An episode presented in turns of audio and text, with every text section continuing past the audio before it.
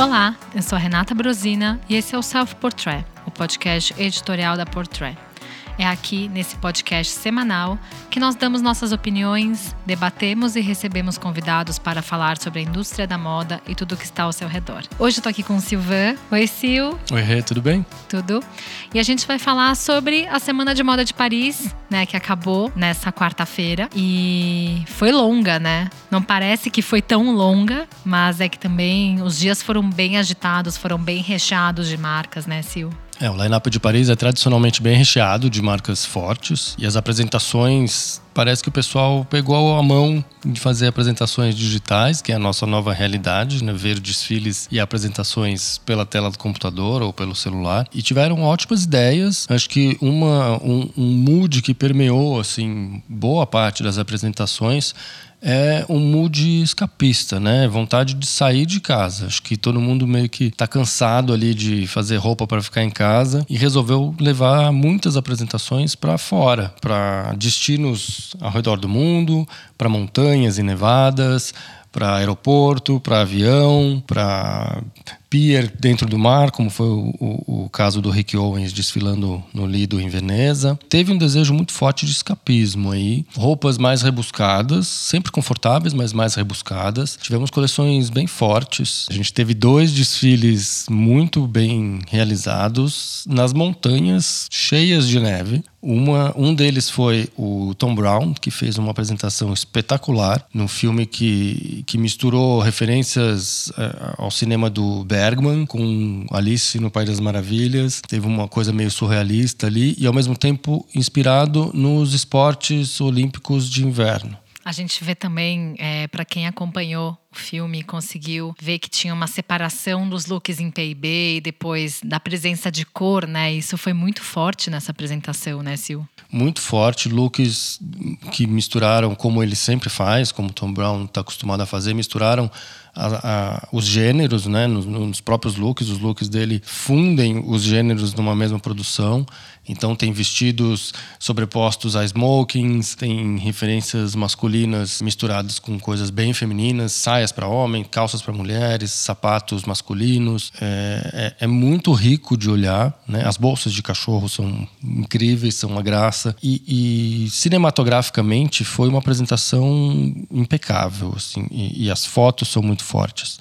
Né? Então o Tom Brown foi um que foi para a montanha, desceu a montanha de esqui para apresentar o seu inverno 21. E outra marca que foi para a montanha, que desta vez foi nas montanhas de Cortina d'Ampezzo, que é uma estação de esqui bem badalada na Itália, foi a Miu Miu, né, Renata? Foi, foi. E, e, é interessante porque o convite veio com aqueles mapas de expedição, sabe? Que você já tinha uma ideia de que tinha neve ali no meio, e vinha com aquelas bandeirinhas que você coloca para sinalizar. Então a gente já imaginava que ia acontecer algo um tanto diferente do que a Miu Miu estava acostumada a apresentar. E, e, eu confesso que, assim, é, eu, como fã da Miúcha, né, de uma forma geral, é, me senti um pouco abraçada nessa coleção da Miu Miu, porque a gente vê 100% da Miúcha na Miu Miu. Né? Então, a gente teve uma presença muito forte de detalhes, daquelas combinações e sobreposições. Tiveram looks que tinham também aquele um pouquinho a mais de pele aparecendo. Mas é isso, é a mulher Miu Miu que trabalha com brilho, que trabalha com bordados, com aquele tipo de touca que também tapa um pouco mais da boca, que remete um pouco a essas máscaras que a gente está usando hoje em dia também e que protege do frio. É, tem essa, essa ideia da silhueta um pouco desabada, mais larga, com decote, com sobreposição. Enfim, eu acho que tudo isso a gente consegue ter uma ideia um pouquinho mais é, clara de que a Miúcha ela trouxe uma raiz mais romântica. E dessa vez foi né, inspirado nessa ideia do frio mesmo, com os casacos, é, os dudunes bordados. Acho que toda essa presença é, do DNA da Miu Miu numa coleção típica de inverno de esqui foi uma, uma forma de dar uma boa escapada dessa nossa realidade de ficar em casa, né, Sil? É, tem muita referência esportiva, né?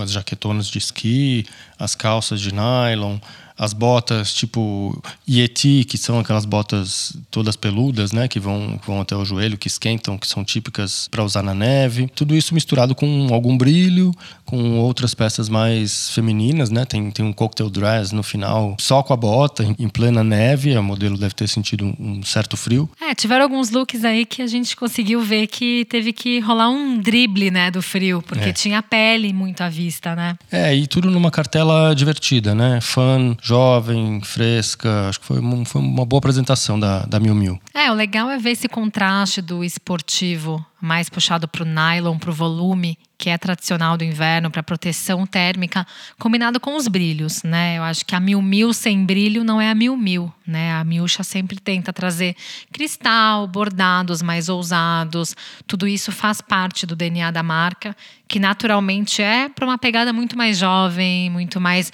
de uma certa forma urbana, né? Se a gente for analisar esses looks aí, eles funcionam muito bem desmembrados com calça jeans, com calças de moletom, com, com peças mais simples, com tênis. Tudo isso acho que a Miu Miu conseguiu dar uma injeção de, de vibração também. Teve uma outra turma também que foi para o aeroporto para pegar avião, também com desejo de viajar.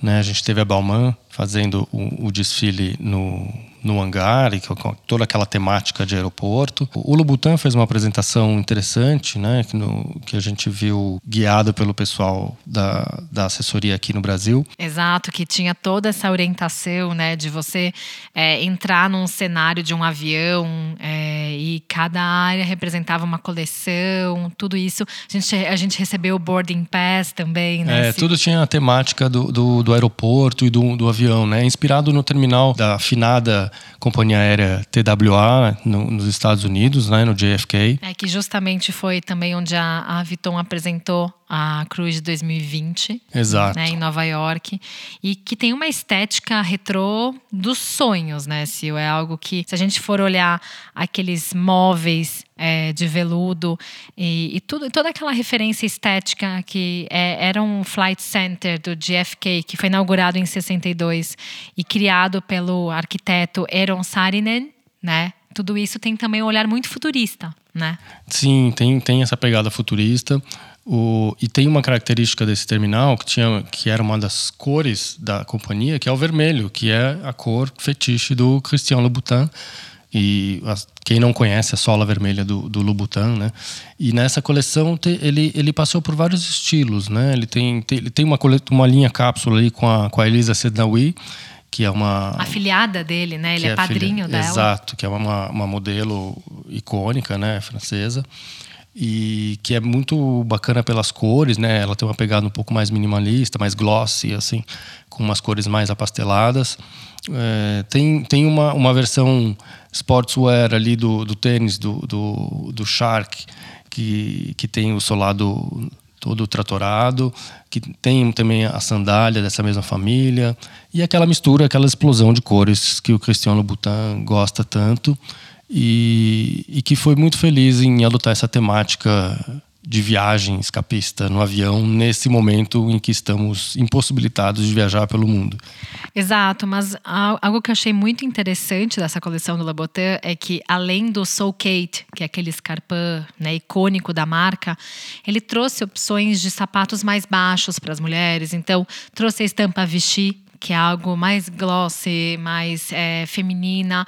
Porque é isso, a gente não tá usando salto para ir para lugar nenhum, né? A gente sai do quarto, vai para a sala, vai para a cozinha, no máximo vai até a esquina quando precisa. Então acho que isso também remete muito a esse tempo que nós estamos um pouco mais limitados socialmente de ir para festa. E tá tudo bem. Eu acho que o Lobotelli está sendo um gênio de conseguir explorar algo um tanto diferente do que ele estava fazendo antes, né?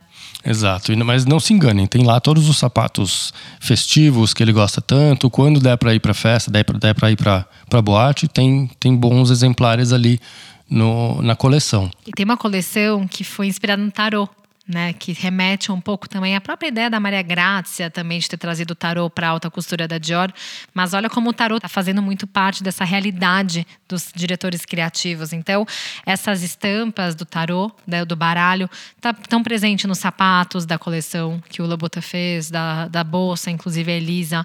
É, tudo isso tem uma presença muito forte desse lado místico, né? É, a gente está precisando de um escape também no misticismo, né? Acho Exato. que ele, é aí que ele entra. E, e os mesmos sapatos que, de festa que sempre tem no, no Cristiano Louboutin podem ser usados também para ir para a rua.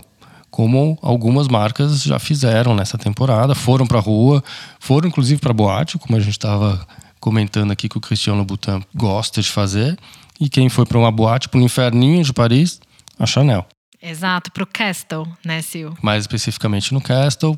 E começou a sua apresentação é, nas ruas de Paris, né? Quer dizer, a Virginie Viard levou a mulher da Chanel para a rua, deu um, um, um choque de, de, realidade ali na mulher, deu um, uma, trabalhou uma imagem muito mais fresca, mais jovem e mais real mesmo, que, que vai de encontro às origens da marca. E foi foi uma grata surpresa, né? É, e, e, é interessante porque assim é surpreendente ver ela deixar a mulher na rua à vontade, se divertindo, é, se soltando, na verdade. A gente vê as modelos até na própria atitude, com as roupas, elas dançando, elas caminhando de uma forma muito tranquila também, prontas para se divertir. Mas isso também é uma linha de continuidade muito forte à proposta da Virginie, porque eu não consigo ver uma coleção que ela tenha feito que não seja urbana, né? Acho que tudo isso é uma continuidade muito interessante, uma forma de renovar todo esse olhar para a mulher da Chanel.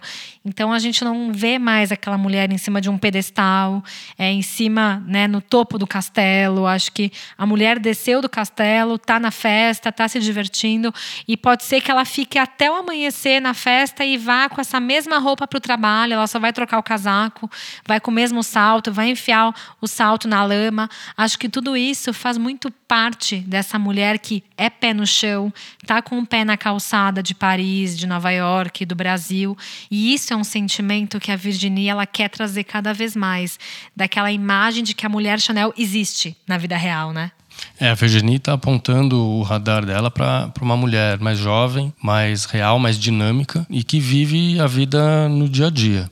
Né? E quem também participou um pouco desse espírito de ir para a rua, mas em Saint-Germain, foi a Chloé, né, Sil? Foi a Chloé, na coleção que marcou a estreia da Gabriela Hurst, na, na frente do comando criativo da marca. E botou as meninas para andar ali em Saint-Germain, em frente à Brasserie Lippe, que é um, um, restaurante tradicionalíssimo de Paris. E, e a, a, Gabriela tem, ela, ela é de origem uruguaia, né? Então ela tem, ela botou ali os ponchos dos Pampas, que também tem um histórico na marca, Chloé tem um histórico de, de ponchos lá atrás. Então juntou as origens uruguaias com, com a tradição da Chloé e tudo com, em roupas confortáveis, muito femininas e com uma pegada sustentável. Né? A Gabriela se caracteriza por ter essa preocupação sustentável nas roupas, nos materiais, nos processos.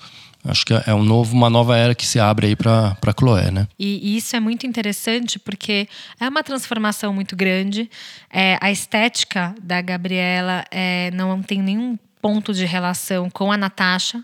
Né? As duas têm uma estética completamente diferente, mas ao mesmo tempo não deixa de ser Chloé. Né? A gente consegue entender a estética da Chloé, a proposta que ela está trazendo, a linha de estilo que a Natasha seguia era uma mulher muito mais Guesquier, né? Ela tinha alguns códigos que lembram muito é, a, a, estética que o Guesquier tem na Vuitton e por muito tempo ela foi uma pessoa muito forte na linha de criação com ele, participou muito das coleções e ela acabou herdando esse olhar. Então acredito que tudo isso faça parte de uma construção de imagem que a gente hoje vê mais distanciada da Natasha e que a Gabriela tá trazendo mais desse desse desse código código que a própria Chloé trouxe, como a questão dos ponchos, que faz tanto parte da herança é, da, da, da questão cultural da própria Gabriela e da Chloé, né? Exato, mas enquanto a Chanel e a Chloé olham para uma mulher real que vai para a rua, bate perna na rua e pisa em poça d'água na rua, É, a gente teve outros dois grandes nomes, pesos pesados da moda francesa, que foram para dentro de monumentos históricos, construções históricas francesas, né, que são o Palácio de Versalhes, no caso da, da Christian Dior, e o Louvre, no caso da Louis Vuitton. O Museu do Louvre, onde o Nicolas Ghesquière apresentou o Inverno 21 da Vuitton, fechando inclusive a semana de moda francesa. O que, que você achou da Vuitton? Eu confesso que eu gosto, né? Eu gosto muito da estética do Guesquier, aliás, Guesquier, né? É, Vamos corrigir isso porque no ponto. vídeo ele deixou claro. Grande ponto. Eu disse que eu disse que em algum lugar eu comentei com alguém que um dos maiores benefícios para o mundo da moda deste desfile, desse vídeo, foi ouvir da boca do próprio Nicolas como se pronuncia o sobrenome dele. A gente está acostumado e, e por força do hábito em falar Guesquier, mas é Gesquier. Então é Nicolas Som Gesquier. de J, viu? Isso porque agora eu vou usar minha linha defensiva, porque em italiano GH tem som de G. Sim, E exato. aí a gente vai lá, vamos supor, o diretor criativo da Roger Vivier, que é o Gerardo Feloni, é GH. O Nicolas Guesquier não é Guesquier, é Gesquier. Exato. Então... então, olha, se eu falava errado, desculpa, Nicolas, eu agora não vou mais falar errado o seu nome. Vamos todos aprender a falar Nicolas Gesquier de agora em diante. Bom, mas de volta à coleção, o inverno 2021 da Vuitton teve uma, um, um, encontro de várias culturas, de várias épocas. Então, se a gente for né, da parte principal, é, o maior destaque da coleção, que foi de fato a estética greco-romana, etrusca, que tem uma grande referência e uma grande relação com o cenário onde foi ap apresentado, que foi no Louvre, na Asa Deon, né, é, onde se encontram obras do Michelangelo, por exemplo. A coleção teve um cenário que trouxe muito dessa estética e desse período, acompanhada de uma parceria que a Vuitton fez com o Atelier Fornacetti, que é, enfim, é o ateliê italiano, né, que é muito conhecido pelos rostos femininos super expressivos nos pratos e porcelanas e outras obras para, enfim, estampar bolsas, vestidos. E não só isso, mas a, a, o encontro desse, dessas épocas também é representado na, na própria silhueta. Então, tem desde o balonet, que aparece de formas discretas, tanto no tule, ou algumas formas mais volumosas, que representam os anos 80, assim como os ombros mais marcantes, bufantes. Tem os anos 60 que são representados nos vestidos de linha A. Tem os vestidos gladiadores que ficam mais para o final do desfile. Tem também uma novidade. Além dos acessórios que são volta e meia repaginados de acordo com o tema, o Gisquer apresentou a troca, uma nova bolsa, que ela tem um shape retangular, ela tem alcinhas mais curtas de corrente.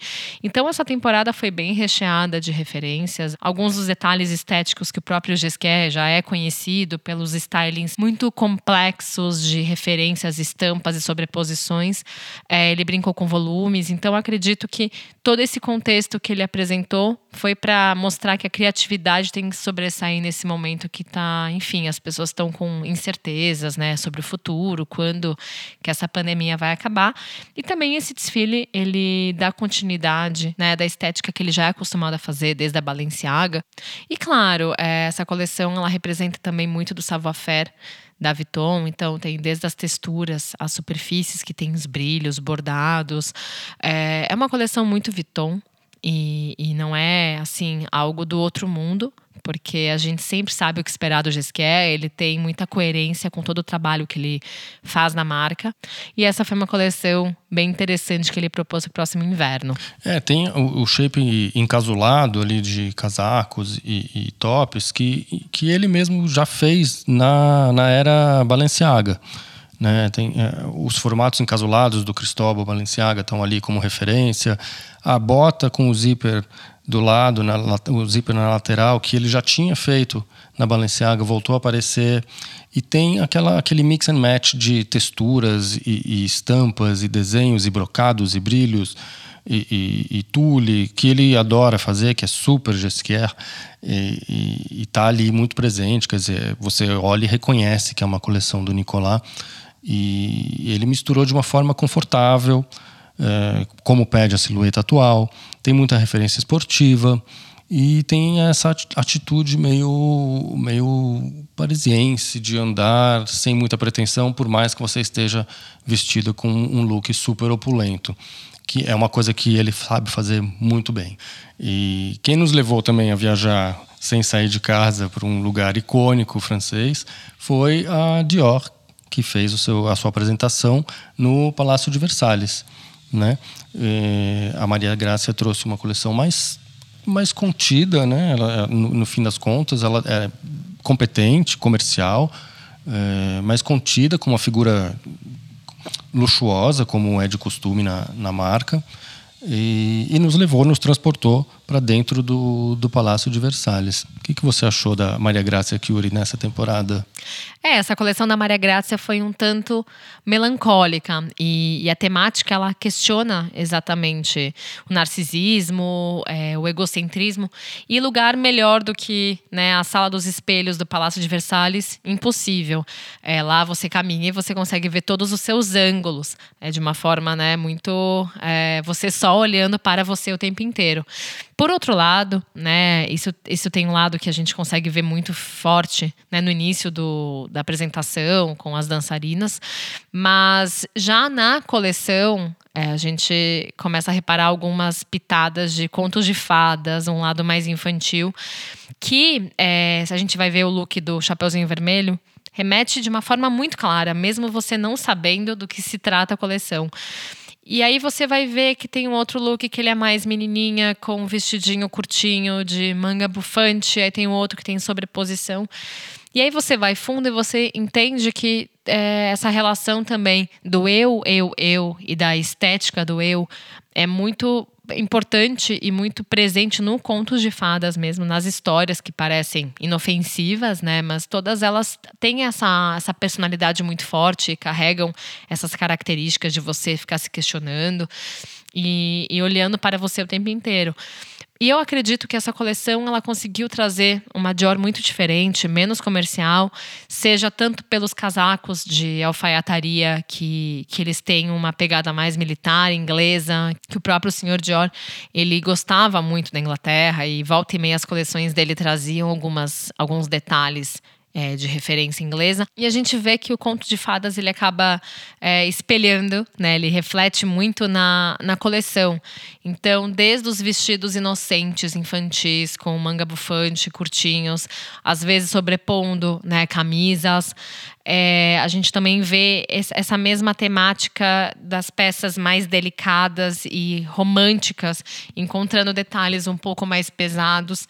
É, tem as cuissards que encontram as saias de prega, alfaiataria, tudo, tudo isso que a Maria Grazia quis trazer, ela não traz com aquele olhar de inocência, mas provocando mesmo é, a gente a olhar de uma forma muito mais profunda, né, para o comportamento, para a moda.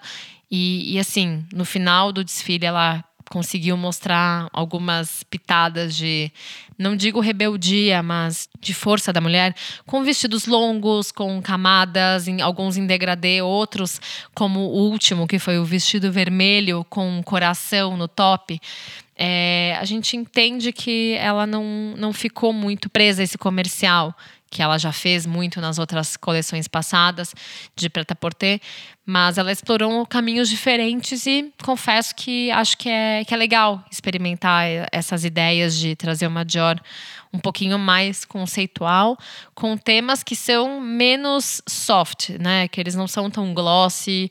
Ela traz sempre o feminismo com muita força, mas dessa vez eu acredito que ela trouxe o feminismo de uma forma é, mais pensativa, sabe? É, achei, no, no geral, uma apresentação mais contida, uma coleção mais contida. Cinturinha marcada, tudo meio no lugar, é, um pouco mais dura, talvez. É, até na, na, na, a luz era mais escura, né? Tinha um clima meio, meio sombrio ali, mais contido mesmo, mais duro, mais quadradinho, vamos dizer assim, né?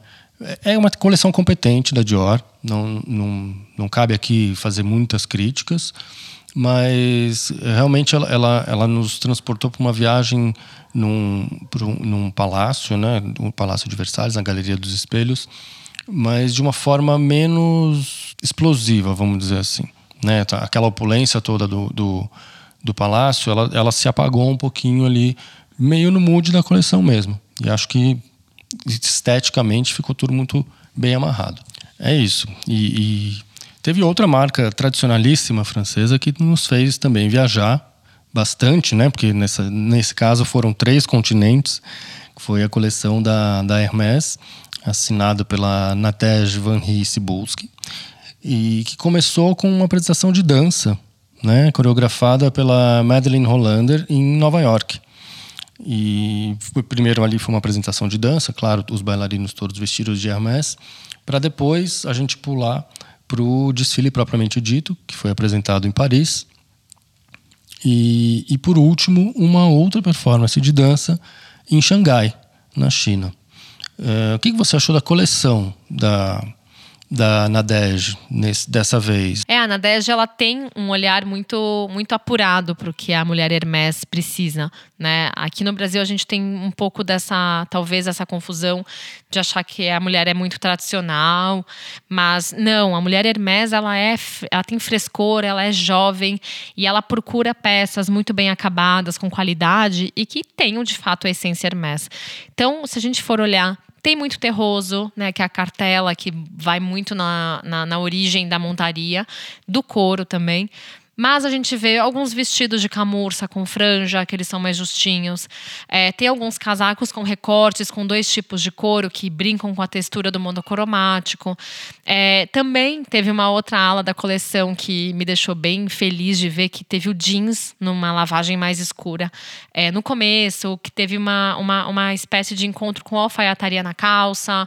Não era aquele jeans óbvio, calça five pockets.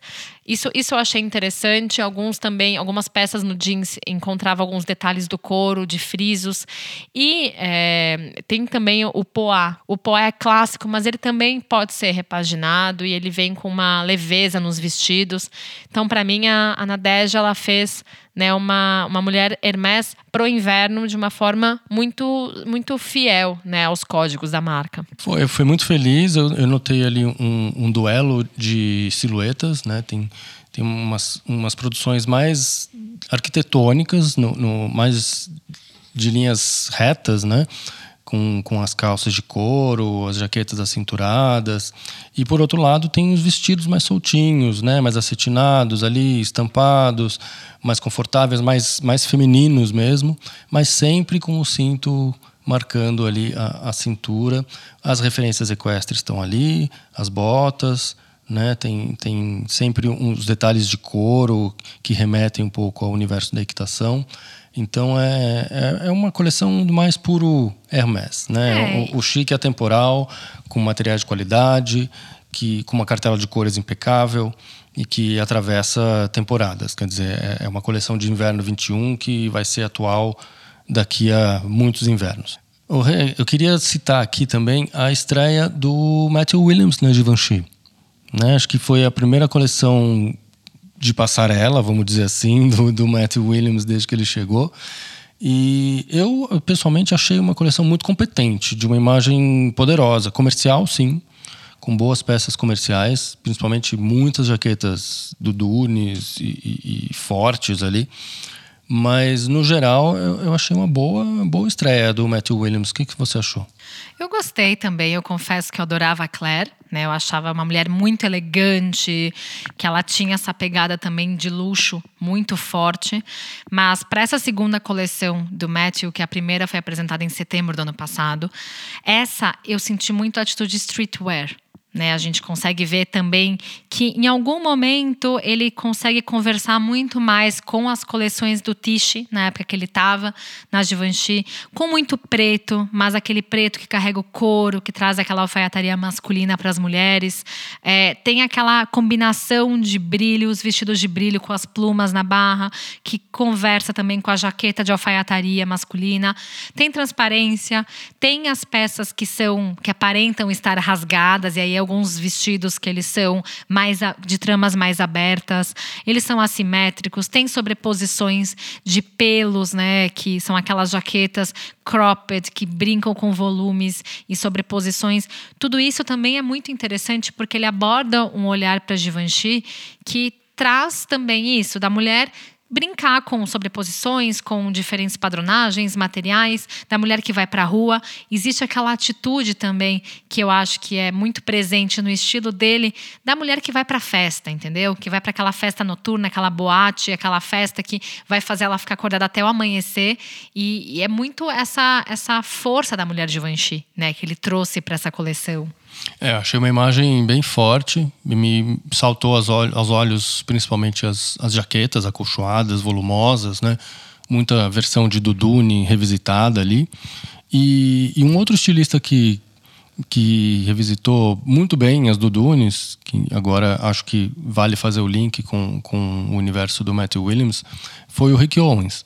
Rick Owens repetiu um pouco o que ele tinha feito no, no desfile masculino, com as Dudunes desconstruídas, né? Então tem uma manga compridona caindo de um lado, a outra que é cropped, a outra que vira um cachecol, aquela construção rebuscada que o Rick Owens sabe fazer como ninguém. E dessa vez, num cenário ali no pier, no Lido de Veneza, que é do lado da casa dele, e, e com uma cara apocalíptica ainda, como é de, de costume, todos de máscara, foi um dos pouquíssimos designers que botou os modelos de máscara para desfilar, mas no contexto dele faz muito sentido, né? Nesse contexto apocalíptico. E a, foi uma rave couture ali do, do, do Rick Owens, porque meio às mil sobreposições que ele faz na, nas, nas produções dele, né? Teve volumes nas mangas e, e volumes nas dudunes, os, as sobreposições de tricôs, as mangas muito longas. Teve um quê de disco ali nos, nos maiôs de paetê, nos bores que, que se intrometiam ali na, na, nas produções meio apocalípticas dele. É, é, sempre um show de informação, né? Uma produção do Rick Owens. Você vê muita textura, muita sobreposição, a construção dos looks é muito rebuscada. Então, para mim, foi um dos, dos destaques, mais uma vez. É, e teve uma. Você falando isso do Rick Owens, mas sem o lado né, apocalíptico, mas do lado muito mais divertido e colorido. Você falando, você me lembra de Loewe que Sim. também brincou muito com sobreposições, com volumes, com mangas amplas, os tricôs amplos, com brilhos, com tudo isso. E, e foi um, uma apresentação um pouco diferente. Né? Na verdade, foi todo uma, um, um storytelling que, na verdade, o show da Loewe foi cancelado, mas segundo o próprio Jonathan Anderson, que é o diretor criativo da marca, é, o show foi cancelado, mas as nossas vidas continuam, né, Sil? É isso. O Jonathan está se especializando em ter boas ideias para apresentar as coleções nesse, nesses tempos de pandemia, né? Depois do show in a box, depois do show in a wall, ele fez o show no paper, que foi uma das ótimas ideias que ele, ele apresentou os looks da coleção num jornal de papel mesmo, enviado para casa das pessoas. E, e foi uma ironia, né? Porque em tempos que a gente está confinado e limitado a assistir desfiles em vídeo através da tela do celular, você vê os looks da coleção no papel, no jornal, é, é até uma ironia, né? No, nesses novos tempos. Mais uma ótima ideia do, do Jonathan para apresentar a coleção da Loewe, que foi realmente essa mistura de referências, de texturas e de silhuetas que você bem mencionou. É, e o que é interessante, só para fazer um parênteses, é que esse jornal ele foi como se fosse um suplemento para o Le Figaro, para o Le Monde, Exato. The Times e tudo isso. E o que eu acho legal é que você tá ali tomando seu café e você tá vendo a moda, entendeu? A, a moda é notícia, o desfile é a notícia. Por mais que ele tenha sido cancelado, como era o, o, a brincadeira do, do, do show, né? É, inclusive Inclusive, a modelo escolhida foi a Freya, que é uma, uma modelo super né, amiga da marca, que o Jonathan Anderson gosta bastante, usando vários looks que são realmente combinações com volumes, com assimetrias, com sobreposições, com muita cor vibrante, é, com as estampas que ele tanto gosta de brincar. Tem, obviamente, looks que são monocromáticos, a gente vê algumas ideias também de franjas. É, eu acredito que essa ideia dele também de manter a Loewe muito é, pertinente com essa mensagem de criar, de fato, um formato diferente, seja no show in a box, agora o show in a paper, é, essa, essa força que ele traz para as coleções, porque ele é muito irreverente também no olhar dele, a gente consegue ver isso tanto na marca própria dele. Então, é uma estética que ele de fato se aproxima muito da juventude, desse olhar também com a alfaiataria que ele traz, uma ideia muitas vezes até puxada do guarda-roupa masculino, traz muita pele em evidência, mas também não deixa de trazer né, aquelas, aqueles casacos que muitas vezes parecem alguns edredons que a gente só jogou por cima, né, Sil? É, acaba sendo uma imagem forte de moda, né? Ele, ele sabe construir imagem. É, como a gente falou no início desse episódio, tem uma infinidade de boas apresentações, boas marcas. A gente falou aqui, acho que das principais. Mas eu não queria me despedir antes de citar rapidamente três que me chamaram a atenção por diferentes motivos. Assim. Eu acho que a Schiaparelli está num momento muito bom. Está num momento muito bom, resgatando as origens fãs surrealistas da Elsa Schiaparelli e, e produzindo imagens muito fortes de, de moda. Acho que tem ali uma essência resgatada que, que vale ser lembrada. E outra que tem resgatado um glamour que tinha se perdido nos últimos anos, desde que Albert Elbaz deixou a marca, é a Lanvin. É, eu acho que o, Bruno Cialelli, que é o novo diretor criativo, tem feito um, um trabalho de reconstrução da, da imagem da marca, daquele, de um glamour uh, antigo, mas atualizado. E, e, conseguiu um resultado bacana também, de muita feminilidade, ao mesmo tempo tem uns toques mais street e, e tem um, um, um sexy elegante ali que ele está conseguindo aos poucos trazer de volta. Então, fico feliz porque a Lanvin era uma marca que eu gostava bastante antes de de passar por um período meio esquisito aí. E eu queria também citar por último a Andamela Mister, a marca que hoje em dia não é mais desenhada pela fundadora belga, mas que produziu um material muito sofisticado, muito bonito, com a essência da marca ali de preto e branco, da alfaiataria, do, do, da camiseta misturada com, com colete, a, com a androginia, né, ali brincando sempre do masculino e feminino que a, a fundadora sempre gostou de fazer. E o material era inspirado na musa eterna da, da marca, que é a Patti Smith, em fotografias primorosas do William van der Peer, que é segundo você, o terceiro belga que você mais gosta na face da Terra, né, Renata? É, porque assim, eu tenho uma paixão por belgas e, e aí eu posso colocar outros dois na frente dele, que no caso é o Ralph Simmons e o Peter Phillips, que por coincidência são grandes amigos do Willie e eles estudaram juntos na Antuérpia.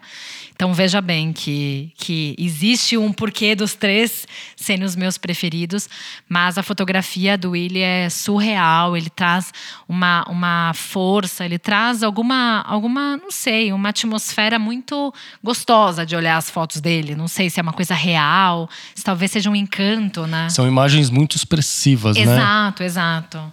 Os, os, personagens, os modelos, no caso, ele, você vê uma expressão forte ali. A, a, o contraste da, da, imagem traz muita expressão para os modelos, realça a roupa, cria uma atmosfera e me, me impactou muito visualmente. assim. A, as roupas não, não fogem muito do que a marca costuma para apresentar. Né? O repertório tá, tá meio meio, sempre ali. Alfaiataria, camisaria. E, e... Sempre preto e branco. É, é, e assim, algumas, é, algumas padronagens muito simples. Às vezes aparece uma risca de giz, outras vezes é só preto e tá tudo certo. Mas o que eu achei interessante foi justamente isso. As modelos, e, e a gente pode citar duas que participaram, que é a Vitória Cheretti e a Ariane Van Hampen, que são as duas modelos das últimas temporadas, que têm feito de Chanel a Saint Laurent e passando por uma série de outras grifes super bombásticas. Elas não estão usando maquiagem, elas estão com uma beleza muito andrógena, elas estão limpas, sabe? Aquela cara sem aquela maquiagem sobrecarregada. Então, isso também é muito da estética da Andy Mister. Então, talvez eu acho que a, a, gente consegue muito ver essa identidade forte e, obviamente, você fez super bem, Sil. Não dá para deixar de fora, né? Não, acho que é, foi um, uma das coleções que que foram relevantes nessa temporada e merecia citar justamente por essa essa identidade tão forte. A gente bate aqui sempre na tecla né, da, das marcas que têm identidade. A gente falou de algumas durante o podcast aqui e acho que tem que dar um honra ao mérito também para a Endemele Mister. Bom, Sil, boas recapitulações. É, para finalizar, então, eu vou, também vou falar sobre uma marca que eu gostei muito, que foi a Paco Rabanne. E o próprio Julia Docenat, ele traz uma perspectiva diferente sobre o futurismo, né? Que é uma das principais essências da Paco. É, quando ele, ele traz o futurismo, ele não traz com aquele olhar é, retrô que a gente está acostumado a ver, mas ele quer mesmo que no futuro a gente possa estar alegre, a gente possa é, festejar, extravasar, ir para festa. E esse futurismo dele é daqui seis meses. Né? Então é aquela coisa, você olha para as peças, tem uma pitada né, dessa referência da mulher francesa que inspira muito a marca, tem uma excentricidade britânica que faz parte também da, da, da dessa alma que a, a juventude procura e quer, enfim, ser um pouquinho rebelde nas composições, é, no styling mesmo, que mistura veludo com estampas. E, enfim, a gente olha para as roupas dele, são peças que têm bordados de joalheria, que buscam muito na, na origem da marca, que o fundador ele começou a carreira como joalheiro. É, tem estampas que são mais delicadas, tem estampas que são muito próximas do animal print, é, tem os metalizados que fazem muito parte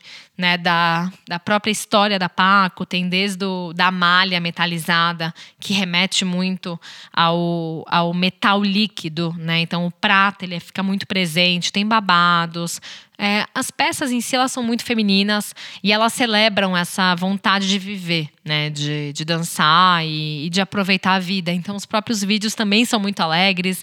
Acho que tudo isso é, o Julia quer trazer mais otimismo, né? A gente precisa pensar muito nesse, no fim de tudo isso, para qual é a roupa que a gente vai usar né, para festejar a primeira noite na, sei lá, no Castle, junto com, com as meninas da, da Chanel, sabe? A gente vai estar tá usando Chanel, a gente vai estar tá usando Paco Rabanne. Qual vai ser o nosso look? Eu acho que o espírito da temporada é, agora de inverno é assim: estamos próximo. Qual vai ser o seu look, sabe? Sinto falta, né, dessa temporada não ter é, Saint Laurent e Celine, que para mim são duas marcas que têm que fazer parte, mas que não estão mais presentes no calendário da Semana de Moda de Paris, mas que acredito que em breve vão né, apresentar suas coleções nos seus dias é, próprios, né? Eles que escolhem quando e como que vão ser essas apresentações. É, como a gente falou em outro, outro episódio, agora com esse, essa independência declarada de muitas marcas, a gente tem apresentações quase o ano inteiro, né? Então, é bom por um lado, é chato por outro, porque a gente perde nomes fortes nos lineups, mas em breve a gente deve ter novidades dessas marcas todas aí, né? É verdade. Bom, Sil, obrigada. Foi muito bom essa conversa, né? Esse nosso balanço ficou um pouquinho maior porque Paris merece, né? Paris merece, tem muita marca, são muitos dias, tem muito assunto, muito conteúdo. Então, acho que merecia passar um pouquinho do nosso tempo médio aí. Concordo. Bom, gente, e para vocês que querem continuar nos acompanhando, sigam a Portrait no arroba Portrait Fashion Magazine no Instagram. E toda semana temos novos episódios de podcast no Spotify, no Deezer e no, na Apple. Então, nos vemos no próximo episódio. Obrigada, Sil. Até semana que vem. A trilha e os trabalhos técnicos desse episódio são do Edu César e a direção é do Alan Eliezer.